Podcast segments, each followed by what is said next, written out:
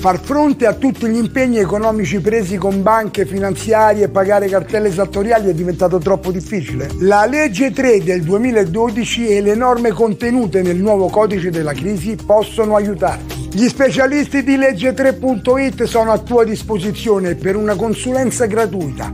Chiama il numero verde 866 25 18. Torna a sorridere liberandoti dai debiti. Legge3.it. Buona vita.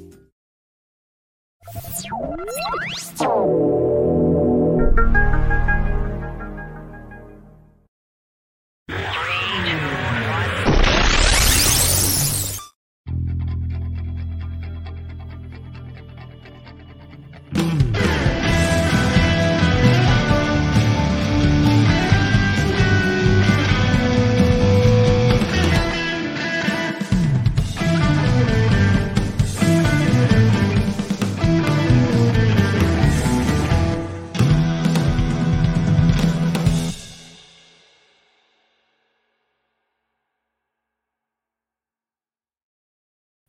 Eccoci, ciao a tutti, ciao a tutti, buonasera, benvenuti, siamo già in tantissimi, siamo già in tantissimi questa sera, credo sia il record da quando abbiamo iniziato.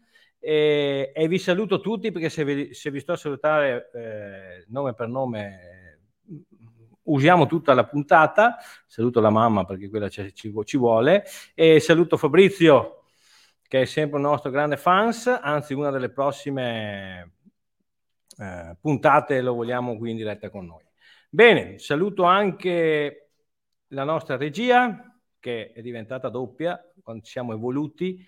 Abbiamo anche una regia remota da, da molto distante e saluto anche il pubblico. Abbiamo anche un po' di pubblico stasera. Ciao, ciao, ciao. Dopo magari ve li presento, sono pochi, quindi possono presentarvi. Bene, Iniziamo subito con la puntatona perché stasera partiamo, parliamo di qualcosa di molto molto importante. Eh, però prima di iniziare vorrei ricordarvi che come sempre Capitans Debito ogni mercoledì sera va in onda non solo su YouTube, va in onda sul canale Facebook, va in onda su Million Business Radio dove è sempre andato in onda, va in onda sulle nostre pagine Facebook, il gruppo, eh, la pagina va in onda su Restartup Channel, dove siamo adesso, e, e, quindi non ci sono scuse per non seguire la nostra diretta o per vederci, casomai in differita, sempre su YouTube, sempre su Facebook, oppure per ascoltarci nel nostro canale podcast il nostro canale podcast Capitans Debito su Spotify. Andate lì e mettete anche il voto che deve essere 5 stelline. Dico 5 stelline per non pensare che sto facendo campagna elettorale. Va bene, va bene, va bene. Di cosa parliamo stasera? Mamma mia, quante persone. Eh, siamo proprio... ci, ci aspettavate. Allora, stasera parliamo di una novità. Novità che non è più una novità perché noi abbiamo iniziato a parlarne quando doveva entrare in vigore, quindi già due anni fa, però finalmente è entrato in vigore e stiamo parlando della del nuovo codice della crisi d'impresa e dell'insolvenza. Cos'è il codice? Per sfatare anche qualche fenomeno che ogni tanto in Facebook ci eh, riprende e ci dice che la legge 3 non esiste più, ce l'aspettavamo, lo sapevamo, e eh, adesso c'è la legge 176, adesso c'è la legge 155, adesso c'è la legge numero qualsiasi numero. Bene, per farvi capire cos'è un co- farlo capire a questi che sono un po' microcefali, cos'è il codice della crisi, vi faccio un esempio. Cos'è il codice civile? È un insieme di leggi che governano il nostro vivere civile, lo dice la parola. Non è una legge, è un insieme di norme, è un codice, un libro codice. Okay? Cos'è il codice penale? È un insieme di norme che regolano la vita, anzi i reati che nella vita civile qualcuno può fare, diventano reati e quindi vengono puniti in, penalmente.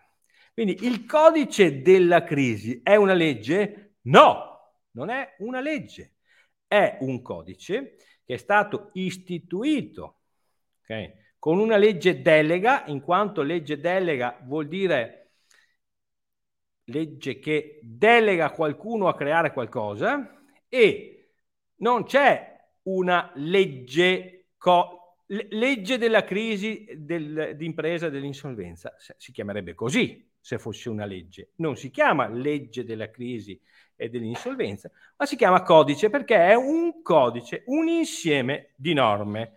Serviva un nuovo codice? Beh, direi di sì, serviva. Eh, serviva perché il codice della crisi d'impresa lo dice il nome, okay? regolamenta le crisi dell'impresa, ok? Le crisi delle aziende. E l'ultimo codice non era un codice, era una legge, si chiamava legge fallimentare ed è stata istituita da un regio decreto. Cosa vuol dire regio decreto? Che l'ha dato, che l'ha messo, che l'ha emesso, che l'ha decretato il re. Quindi il re sappiamo che in Italia non c'è più da un po', infatti la vecchia legge fallimentare, che tanti danni ha fatto proprio per il nome che porta, legge fallimentare, risaliva al 1942. È stata modificata un sacco di volte, è stata migliorata perché fino al 2006 addirittura prevedeva che il fallito non potesse neanche addirittura andare a votare, non potesse aprirsi un conto corrente, non potesse riprendere un'attività, non potesse eh, andare a lavorare in un ufficio pubblico. Cioè, il fallito era un persona, un essere da allontanare dalla società, da punire, da bastonare. Okay? Principi vecchi, principi vecchi che, per chi ha letto il mio libro, eh, derivano da, dall'antichità. Gli antichi greci dicevano che se non riesci a pagare i tuoi debiti con il denaro, li pagherai con il tuo corpo. E quindi il debitore diventava di proprietà del creditore. Quindi o poteva anche decidere di ucciderlo, nessuno gli avrebbe detto nulla, era previsto dalle norme, generalmente diventavano degli schiavi. Okay? Eh, nell'antica Roma, idem, nell'antica Roma i debitori venivano derisi, venivano confinati in una parte particolare del Colosseo, in modo che tutti gli altri spettatori potessero individuarli, denigrarli, insultarli, lapidarli. Ok? Nel Medioevo è sorto uh, il detto uh, decoctor ergo fraudators, cioè debitore e quindi frodatore, ok? Eh, delinquente.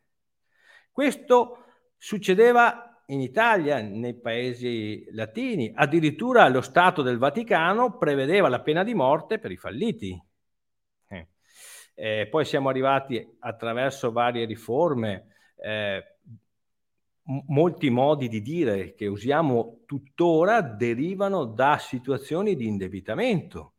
Il, termine bancarotta, che ancora adesso è un reato eh, nel codice della crisi e del fallimento, deriva appunto dal fatto che i commercianti o i banchieri che non riuscivano a restituire i soldi o pagare i propri debiti, si vedevano rotte, spaccata in due proprio il banco che avevano al mercato nelle piazze. Eh, restare in maniche di camicia eh, era, è un classico detto derivato dal fatto che eh, le persone venivano caricate su un dorso di un asino e trascinate in giro per la città, derise, eh, vestite solo di una camicia se andate a fare qualche ricerca in internet vedete che questo succede ancora adesso in Afghanistan quando ci sono i talebani. E, ehm, eh, rimanere sul lastrico eh, è un modo di dire perché? Perché i debitori venivano fatti eh, sedere per tre giorni consecutivi eh, in braghe di tela okay? eh, nella, in quella che veniva chiamata la pietra dello scandalo e ancora adesso c'è in varie piazze del nostro paese, chiamata anche pietra del vituperio. Quindi tutti i modi di dire che hanno portato eh, la visione, la concezione del debito eh, come una vergogna, come una perdita di dignità, eh, eh fino ad arrivare appunto al regio decreto del 42 in cui l'obiettivo era liquidare il più possibile, cioè togliere tutto quello che si poteva togliere al debitore per poter soddisfare i creditori. Questo era l'obiettivo del codice che è stato in vigore fino a ieri. Ok?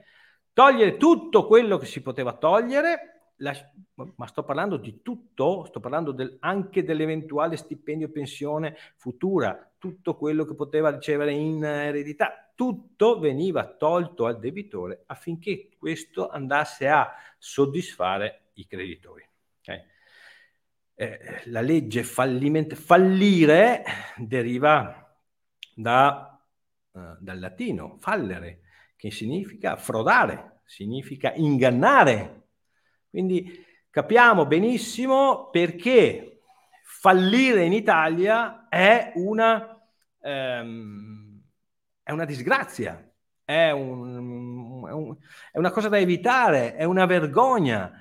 Quante persone si sono tolte la vita perché qualcuno gli ha detto sei un fallito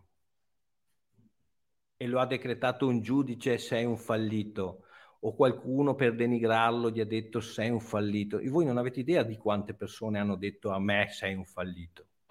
Nessuna di queste ha fatto qualcosa nella vita poi, eh? anzi molte sono fallite loro. Però è, un, è, è, è, quel modo di denigrare, di rendere le persone, di sminuire la persona che ha provato a fare qualcosa, non c'è riuscito e le cose gli sono andate male per svariati motivi, anche e soprattutto per errori, ma errori che si chiamano errori perché non sono volontà. Ok? Quindi il fallito è sempre stato e ancora lo è purtroppo, okay? una persona da allontanare, da punire. Vediamo alcuni commenti che in internet qualcuno ci scrive, chi non paga i debiti dovrebbe andare in galera, dovrebbe lavorare per lo Stato, dovrebbe essere punito, qualcuno addirittura ucciso. Cioè c'è questa mentalità, soprattutto da persone che hanno il culo al caldo, magari una sedia e una poltrona da dipendente statale, si, si, si, o, o, si esprime così, però c'è sempre questa visione della persona indebitata una persona cattiva, delinquente, da punire, da allontanare, da non, eh, da non avere vicino. Ok? Quindi, ripeto, l'obiettivo della vecchia legge fallimentare era liquidare tutto quello che si può liquidare. Come funziona invece nel resto del mondo e più precisamente in quei paesi che adesso possiamo definire ricchi, quindi paesi anglosassoni che economicamente ci fanno il baffo, ok? Soprattutto in periodi come questi. Il fallito, lo chiamo così perché tutti capiamo, ma sappiamo che io non la penso proprio così, è una persona da aiutare a ripartire. Perché chi ha fallito vuol dire intanto che ha provato, ha l'esperienza necessaria, casomai per evitare gli errori del passato e per rimettersi in corsa e magari creare qualcosa di nuovo, diventare risorsa per la sua azienda, diventare risorsa per la sua comunità, diventare di nuovo risorsa per lo Stato che lo ospita. Se tu mi allontani, mi uccidi, mi, mi costringi a diventare un fantasma, io non potrò più pagarti neanche un euro di tasse, non potrò più consumare, quindi non potrò pagare l'IVA, non potrò essere un vantaggio per te, Stato. E generalmente non lo sono neanche per i creditori, perché se sono fallito vero, non ho neanche tanto da, da liquidare per dare a loro. E quindi è più conveniente, lo hanno calcolato in vari paesi del mondo, e eh, anche un paese europeo vicino a noi come la Germania, ehm, ha capito che investire nell'aiutare le persone a uscire dal sovraindebitamento si equiv- equivale a un vantaggio per il bilancio dello Stato. Solo noi qui in Italia continuiamo a considerare le persone che hanno dei debiti delle persone fallite. Okay? Eh, come, come detto, nei paesi anglosassoni le persone fallite, sempre tra virgolette, sono delle persone da aiutare per rimettersi in pista. Non è un caso che in quei paesi l'economia sia migliore della nostra, la disoccupazione sia ai minimi storici e che i bilanci sono diversi dai nostri.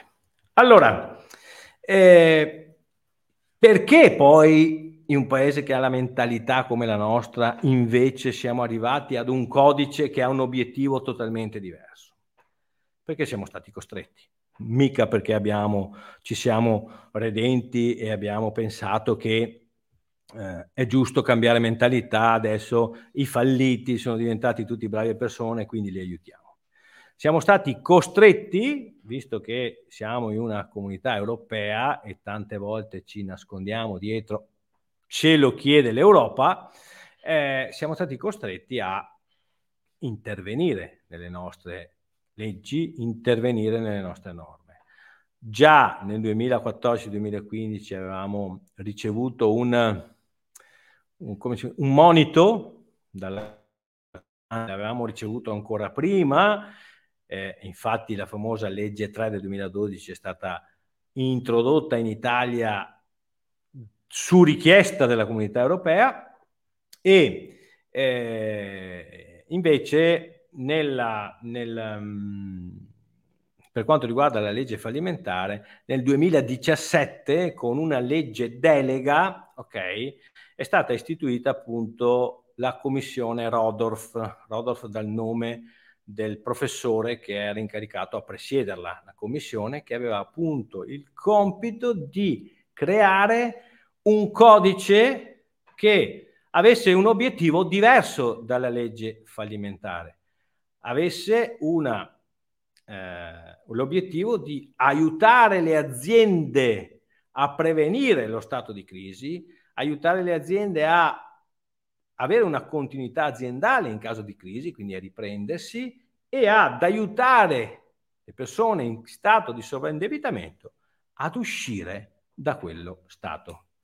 Ok? Ehm, cosa è successo poi nel 2019?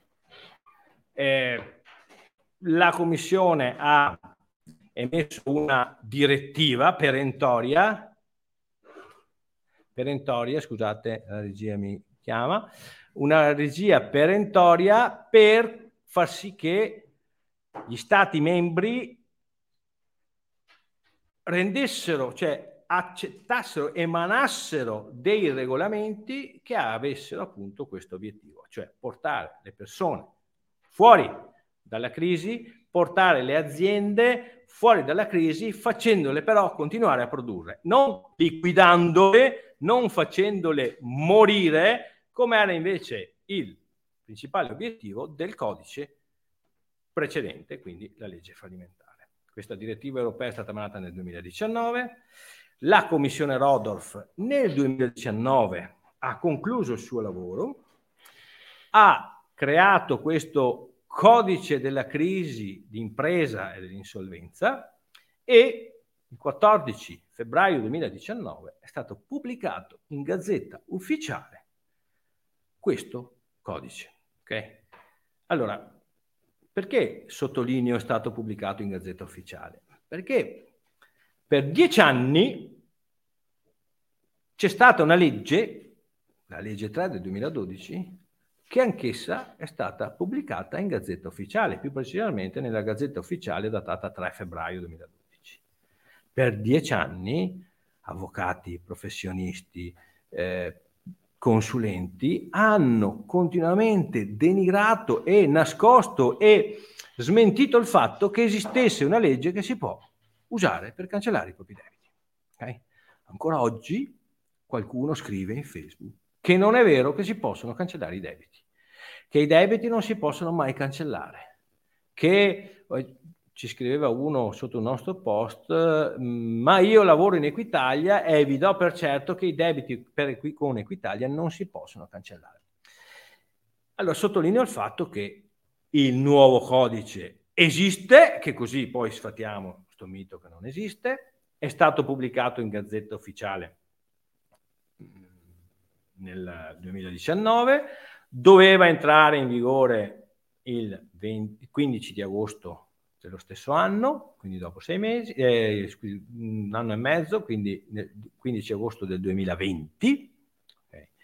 Eh, sappiamo tutti nel 2020 cosa è successo qui in Italia, quindi è stato rinviata l'entrata in vigore del codice eh, per effetto della pandemia a settembre 2021, che poi c'era ancora la pandemia e quindi stato rinviato ancora a maggio 2022 e poi, e poi non si poteva più rinviare perché altrimenti saremmo stati sanzionati dall'Europa e il 15 luglio 2022, quindi un mese e mezzo fa, due mesi fa ormai, è in vigore in Italia il codice della crisi d'impresa e dell'insolvenza. Questo è il nome completo.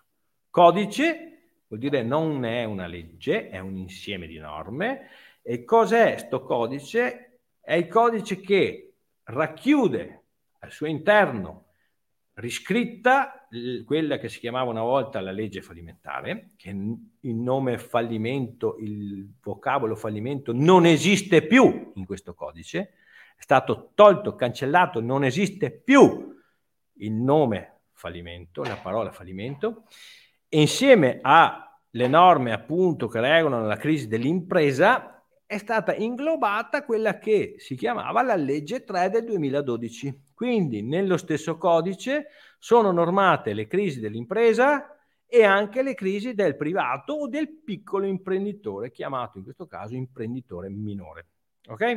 Tutto in un unico codice Obiettivo di questo codice, come già detto, e lo ripeto perché deve entrarci nella testa, deve entrarci nel nostro modo di pensare, deve entrare nel eh, pensiero comune di tutti i cittadini italiani. L'obiettivo di questo codice è prevenire la crisi di impresa e qualora non si riuscisse a prevenire portare fuori l'impresa dalla crisi continuando a farla lavorare, quindi continuità aziendale, e risolvere nel migliore modo possibile la crisi delle persone private, dei consumatori e degli imprenditori minori. Sono stato abbastanza chiaro? Il prossimo che parla di fallimento, gli spacco la testa. Okay? Compresi quei giornalisti che continuano, beh, dopo lo vedremo, che continuano a dire adesso è possibile far fallire anche i privati, brutti bastardi di merda. Ma siamo, ab- abbiamo lavorato anni, la comunità europea ci ha quasi sanzionato, ci sono delle direttive ben precise e voi giornalisti venite fuori col dire, eh ma adesso si possono far fallire anche i privati. Si vede proprio che siete delle... Va bene, allora quindi sto codice si può riassumere nel concetto anglosassone di fresh restart, cioè ripartenza, ripartenza, non fallimento, ripartenza che poi nella realtà cos'era il fallimento per un'azienda? La chiusura di un periodo, tirare una riga sul passato e poter ripartire.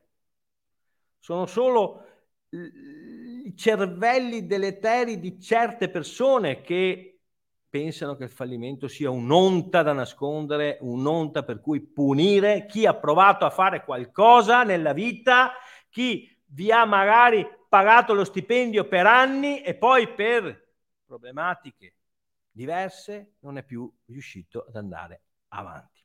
Ok? Quindi questo è l'obiettivo del nuovo codice. Perché ne parliamo stasera? Perché noi di legge3.it dobbiamo rivedere il nostro paradigma, cioè ormai la legge 3, tra virgolette, come dicono qualcuno, sbagliando perché non è vero, non è stata abrogata, di legge 3 non ha più senso di parlare. Cioè, noi parliamo di legge 3 perché sono state quelle norme che hanno introdotto la difesa del sovraindebitato e che adesso sono state inglobate nel nuovo codice.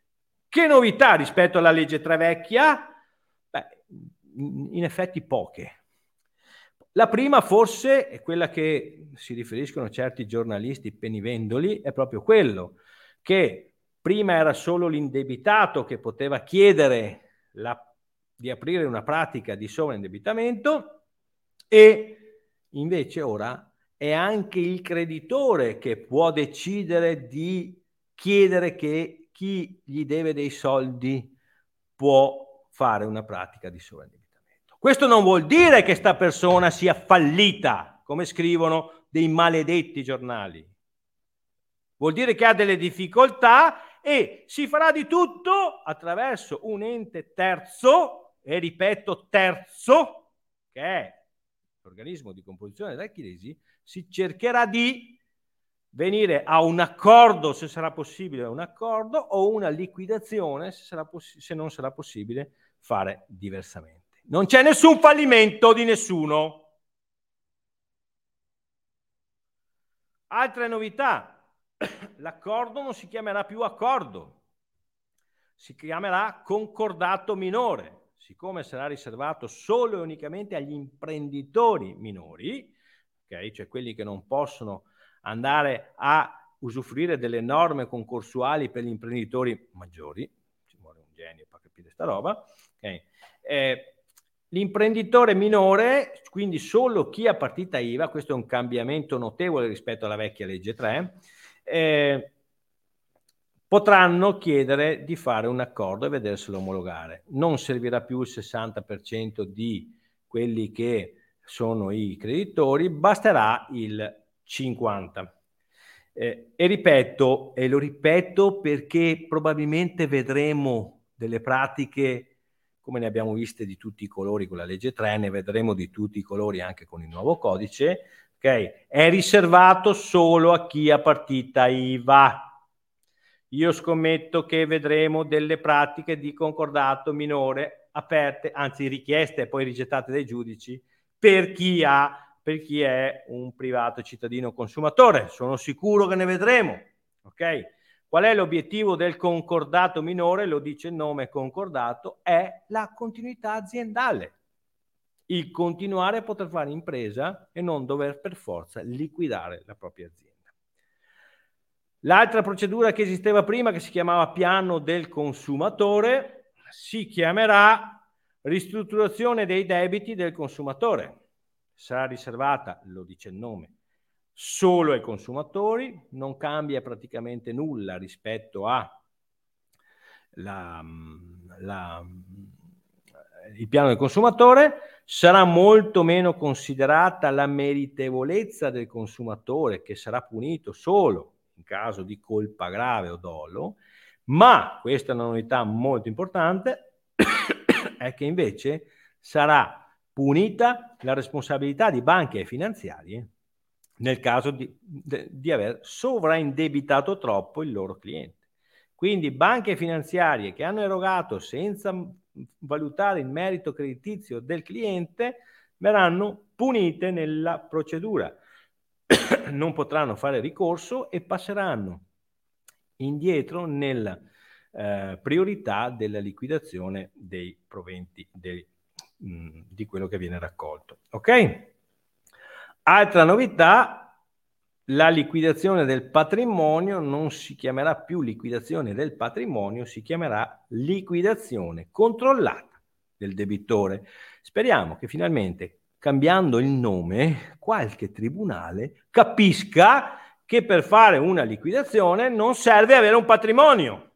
Ok? Perché Ancora oggi in Italia, purtroppo, dopo dieci anni in cui in quasi tutti i tribunali accettate, sono state accettate pratiche di liquidazione anche solo con la parte dello stipendio, in alcuni tribunali arretrati, e dico arretrati per non dire altro, ok, eh, ancora adesso ci sono dei giudici che non ammettono la liquidazione se non c'è una presenza di patrimonio. Per loro il patrimonio sono mattoni mm, o terreni, eccetera.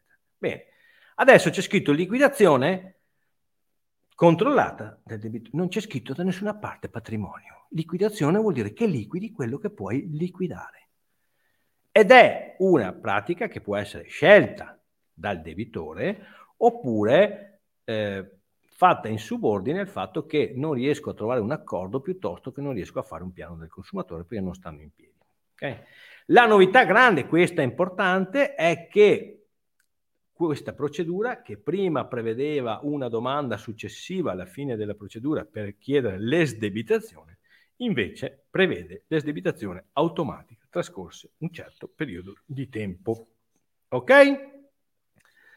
E poi c'è, è stata aggiunta, ma questa era già stata aggiunta prima, anche se faceva comunque parte del nuovo codice, ok, l'esdebitazione del debitore incapiente. Cioè, anche chi non ha nulla, assolutamente nulla da mettere a disposizione, perché lo stipendio che ha gli basta ma appena appena per vivere, perché non ha beni, perché non ha altre cose da mettere in, in, in, a disposizione, sarà, avrà la possibilità, se se lo merita, qui invece è aumentato il, fatto di, il fattore di meritevolezza, se te lo meriti, ti è debito fin da subito e in automatico. Ok? Ti è debito, decreto del giudice, esdebitazione, ma solo se te lo meriti e solo se effettivamente sei nelle condizioni previste dalla legge. Quindi no, non è detto che uno non debba avere neanche lo stipendio, ma magari ha uno stipendio con il quale riesce a malapena a sopravvivere lui e la sua famiglia, non gli sarà chiesto di mettere a disposizione nulla, ma potrà essere sdebitato fin da subito. Ok? Altra novità già in vigore da qualche mese, la pratica familiare, quindi non sarà più necessario fare la pratica per il marito, una pratica per la moglie, oggi si, aumentano anche le, ehm, le, firme di garanzia di parenti, di cugini, di zii, eccetera. Una volta bisognava fare una pratica per ciascuno, quindi una moltiplicazione di costi e magari una dispersione delle pratiche che andavano uno da un OCC, uno da un altro, uno da un gestore, uno da un giudice, ok? E quindi oggi la liquidazione, cioè la liquidazione, la pratica di sovraindebitamento può essere raggruppata, ok? Se ehm, eh, la, mh, mm, li, le, le, condizioni di famiglia vengono rispettate secondo il codice. Quindi eh, io ho cercato di fare un riassunto veloce di quello che è appunto la novità grandissima di quest'anno. Okay? Eh, qualcuno mi chiede, eh, sono arrivato un po' tardi, puoi fare un riassunto? Non vedo chi lo dice, però spero che sia una battuta, ok? Eh, non ci riesco, ma domani potrei vedere questa trasmissione in, in differita ad ascoltarla in podcast. Eh, in più, stiamo preparando, alcuni ne abbiamo già preparati e sono già pubblicati, altri li stiamo preparando, li abbiamo già girati, li dobbiamo mettere a posto. Stiamo pe- uh, preparando dei video specifici esplicativi di tutte queste procedure, in modo da poterle ehm, studiare, imparare chiunque voglia farlo. Li trovate sul nostro canale YouTube. Andate lì, canale YouTube di legge3.it, cliccate sulla, sul tasto iscriviti e poi cliccate sulla campanella che così sarete eh, informati ogni volta che pubblicheremo un video nuovo. Ok? Alla fine cosa cambia di così importante tra il 14 di luglio e il 15 di luglio? Secondo noi e secondo il nostro modo di operare, poco, niente, se non abbiamo visto quelle due cose, tre cose favorevoli rispetto a prima. Eh, cambiano di sicuro i nomi delle procedure, ma in Italia siamo abituati a chiamare con nomi diversi le stesse cose. Eh, l'importante è sapere e soprattutto far sapere, diffondere questa notizia che è stata tenuta anche stavolta nel più assoluto silenzio. Eh, ci sono commercialisti che non lo sanno ancora, è un segreto. Okay? Il 15 di luglio è entrata in vigore una legge anzi un codice, un insieme di leggi che permettono a chi ha troppi debiti di liberarsene definitivamente. Esiste? Esiste! Lo potete andare a cercare in internet, Google, Gazzetta Ufficiale. Non chiedetelo al vostro avvocato che magari non lo sa perché è impegnato a fare causa ai cani che abbaiano oppure a qualcos'altro. Eh, esiste la possibilità per chi ha debiti che non può pagare di liberarsene definitivamente. Ovviamente sotto i nostri post qualcuno ci viene ancora a scrivere eh ma Equitalia non esiste più, voi parlate di Equitalia. Sì, parliamo ancora di Equitalia, perché se tu vai a chiedere alla persona normale chi cavolo gli manda la cartella esattoriale, la persona normale, che è quella a cui noi ci rivolgiamo, non ci rivolgiamo ai professoroni, quelli parlatevi fra di voi, masturbatevi fra di voi, tanto vi piace un sacco, vi date i bacini, non, lasciamo, lasciamo stare. Eh, noi parliamo alla gente normale, noi parliamo alla gente che ha bisogno di noi, okay? e quindi quella gente normale, se gli dico Equitalia, capisce benissimo di cosa sta parlando. Se qualche volta noi continueremo a parlare di legge 3 2012 e qualcuno ci verrà a dire che la legge 3 2012 è stata abrogata, a parte il fatto che non è stata abrogata, ok? Ma anche perché la, nella legge 3 c'erano delle norme che riguardavano l'usura e l'estorsione, quindi sono ancora valide e non è stato abrogato un bel cavolo di niente. Eh, adesso la legge 3, la stessa più bella, è stata inserita in un codice, codice della crisi d'impresa e dell'insolvenza. Ok? Emiliano Scacchia, ma viene sempre accettata questa legge? Cosa vuol dire accettata? Vuol dire che io faccio una pratica, il giudice me l'accetta? Se la faccio bene, sì. La media nazionale è che nel 70% delle volte non viene accettata ma non è colpa del giudice nella maggior parte delle volte, è colpa di chi la fa perché la fa con i piedi. E dico piedi perché qui davanti a tutti in pubblico dire qualche altra parte anatomica del corpo non sarebbe mh, mm, molto bello, però credo che di essermi spiegato bene. Quindi sì, viene accettata se la fai fare da noi, perché se viene da noi e ti diciamo che viene accettata, vuol dire che abbiamo fatto un'analisi attraverso il nostro ufficio tecnico, ti attacchiamo su anche la garanzia che verrà accettata. Se non verrà accettata vuol dire che abbiamo sbagliato noi da qualche parte e ti diamo indietro i soldi che hai pagato. Ok?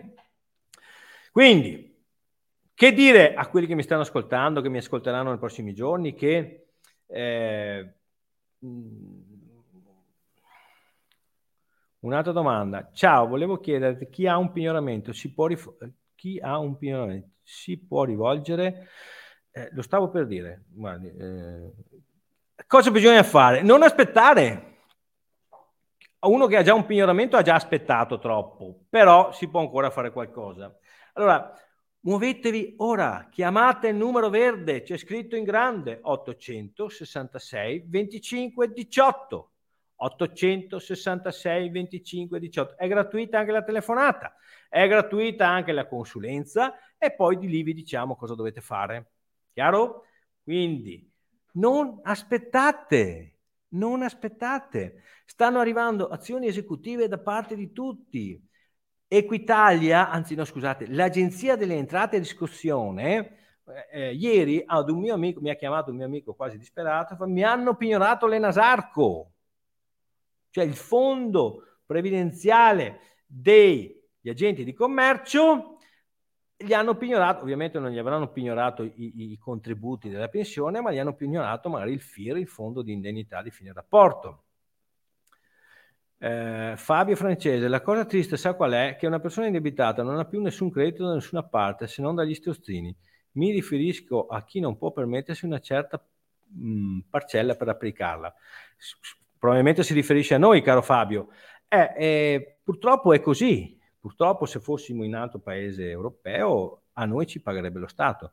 Non ci paga lo Stato e quindi qualcuno ci deve pagare se vuole i nostri servizi. Perché vede, il problema è che noi siamo un'azienda e a fine mese eh, i miei dipendenti mi chiedono lo stipendio. Non posso dirgli ti pagherò quando mi pagherà il cliente, ti pagherò fra quattro anni perché mi sono messo d'accordo con i clienti che mi pagheranno quando è, è finita la procedura diventeremo subito clienti di noi stessi ed è una cosa che non ci piacerebbe succedesse.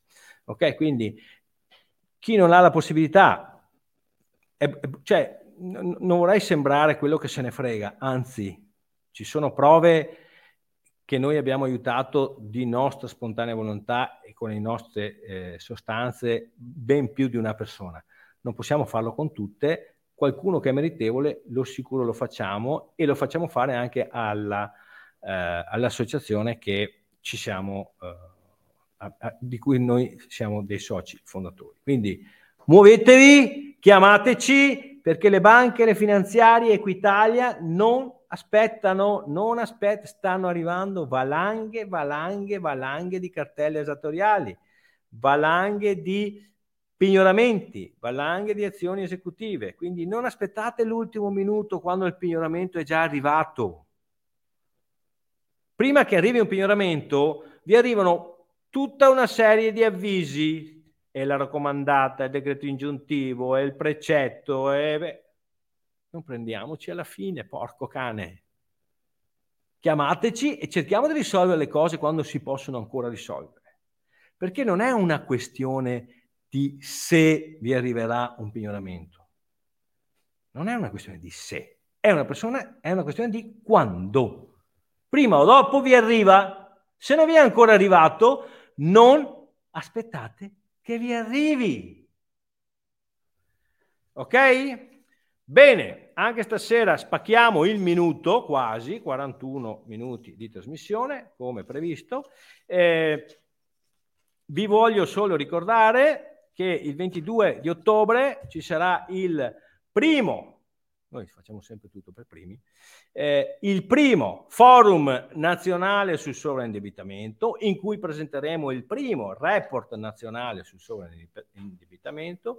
Chi vuole venire è bene accetto, l'ingresso è gratuito, eh, è previsto anche una serie, sono previste anche una serie di cose belline, tra cui una visita alla Basilica di San Pietro, visto che lo facciamo all'interno dello Stato del Vaticano. Ok? Quindi chi, vuole, chi volesse esserci, mandi una mail a segreteria chiocciola legge3.it e con questo io vi saluto, vi auguro buonanotte, vi presento il pubblico, aspettate, aspettate, eh, che volevano, eh, sono un po' vanitosi, okay? vogliono farsi vedere.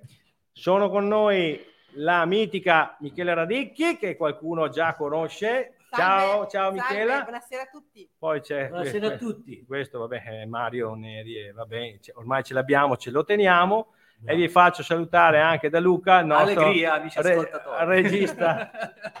ok? Quindi avete visto che non siamo soli, eh, ci sarà sempre più pubblico anche, stiamo approntando le tribune per il pubblico vero e eh, vi aspetto non la settimana prossima purtroppo perché sarò fuori, sarò via, vi aspetto alla prossima puntata, ma soprattutto aspetto le vostre prenotazioni per l'evento in Vaticano il 22 di ottobre. Eh, sarà un sabato, inizieremo alle 14. Ok? Buonanotte e buona vita. Ciao!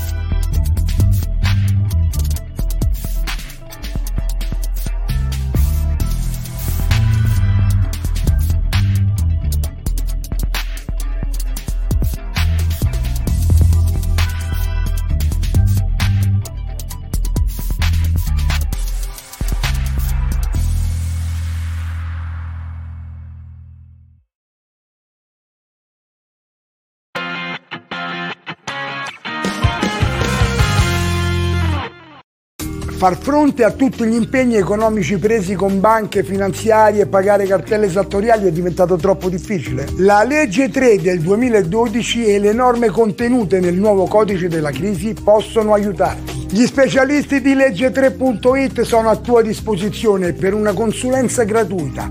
Chiama il numero verde 866 25 18. Torna a sorridere liberandoti dai debiti. Legge3.it. Buona vita.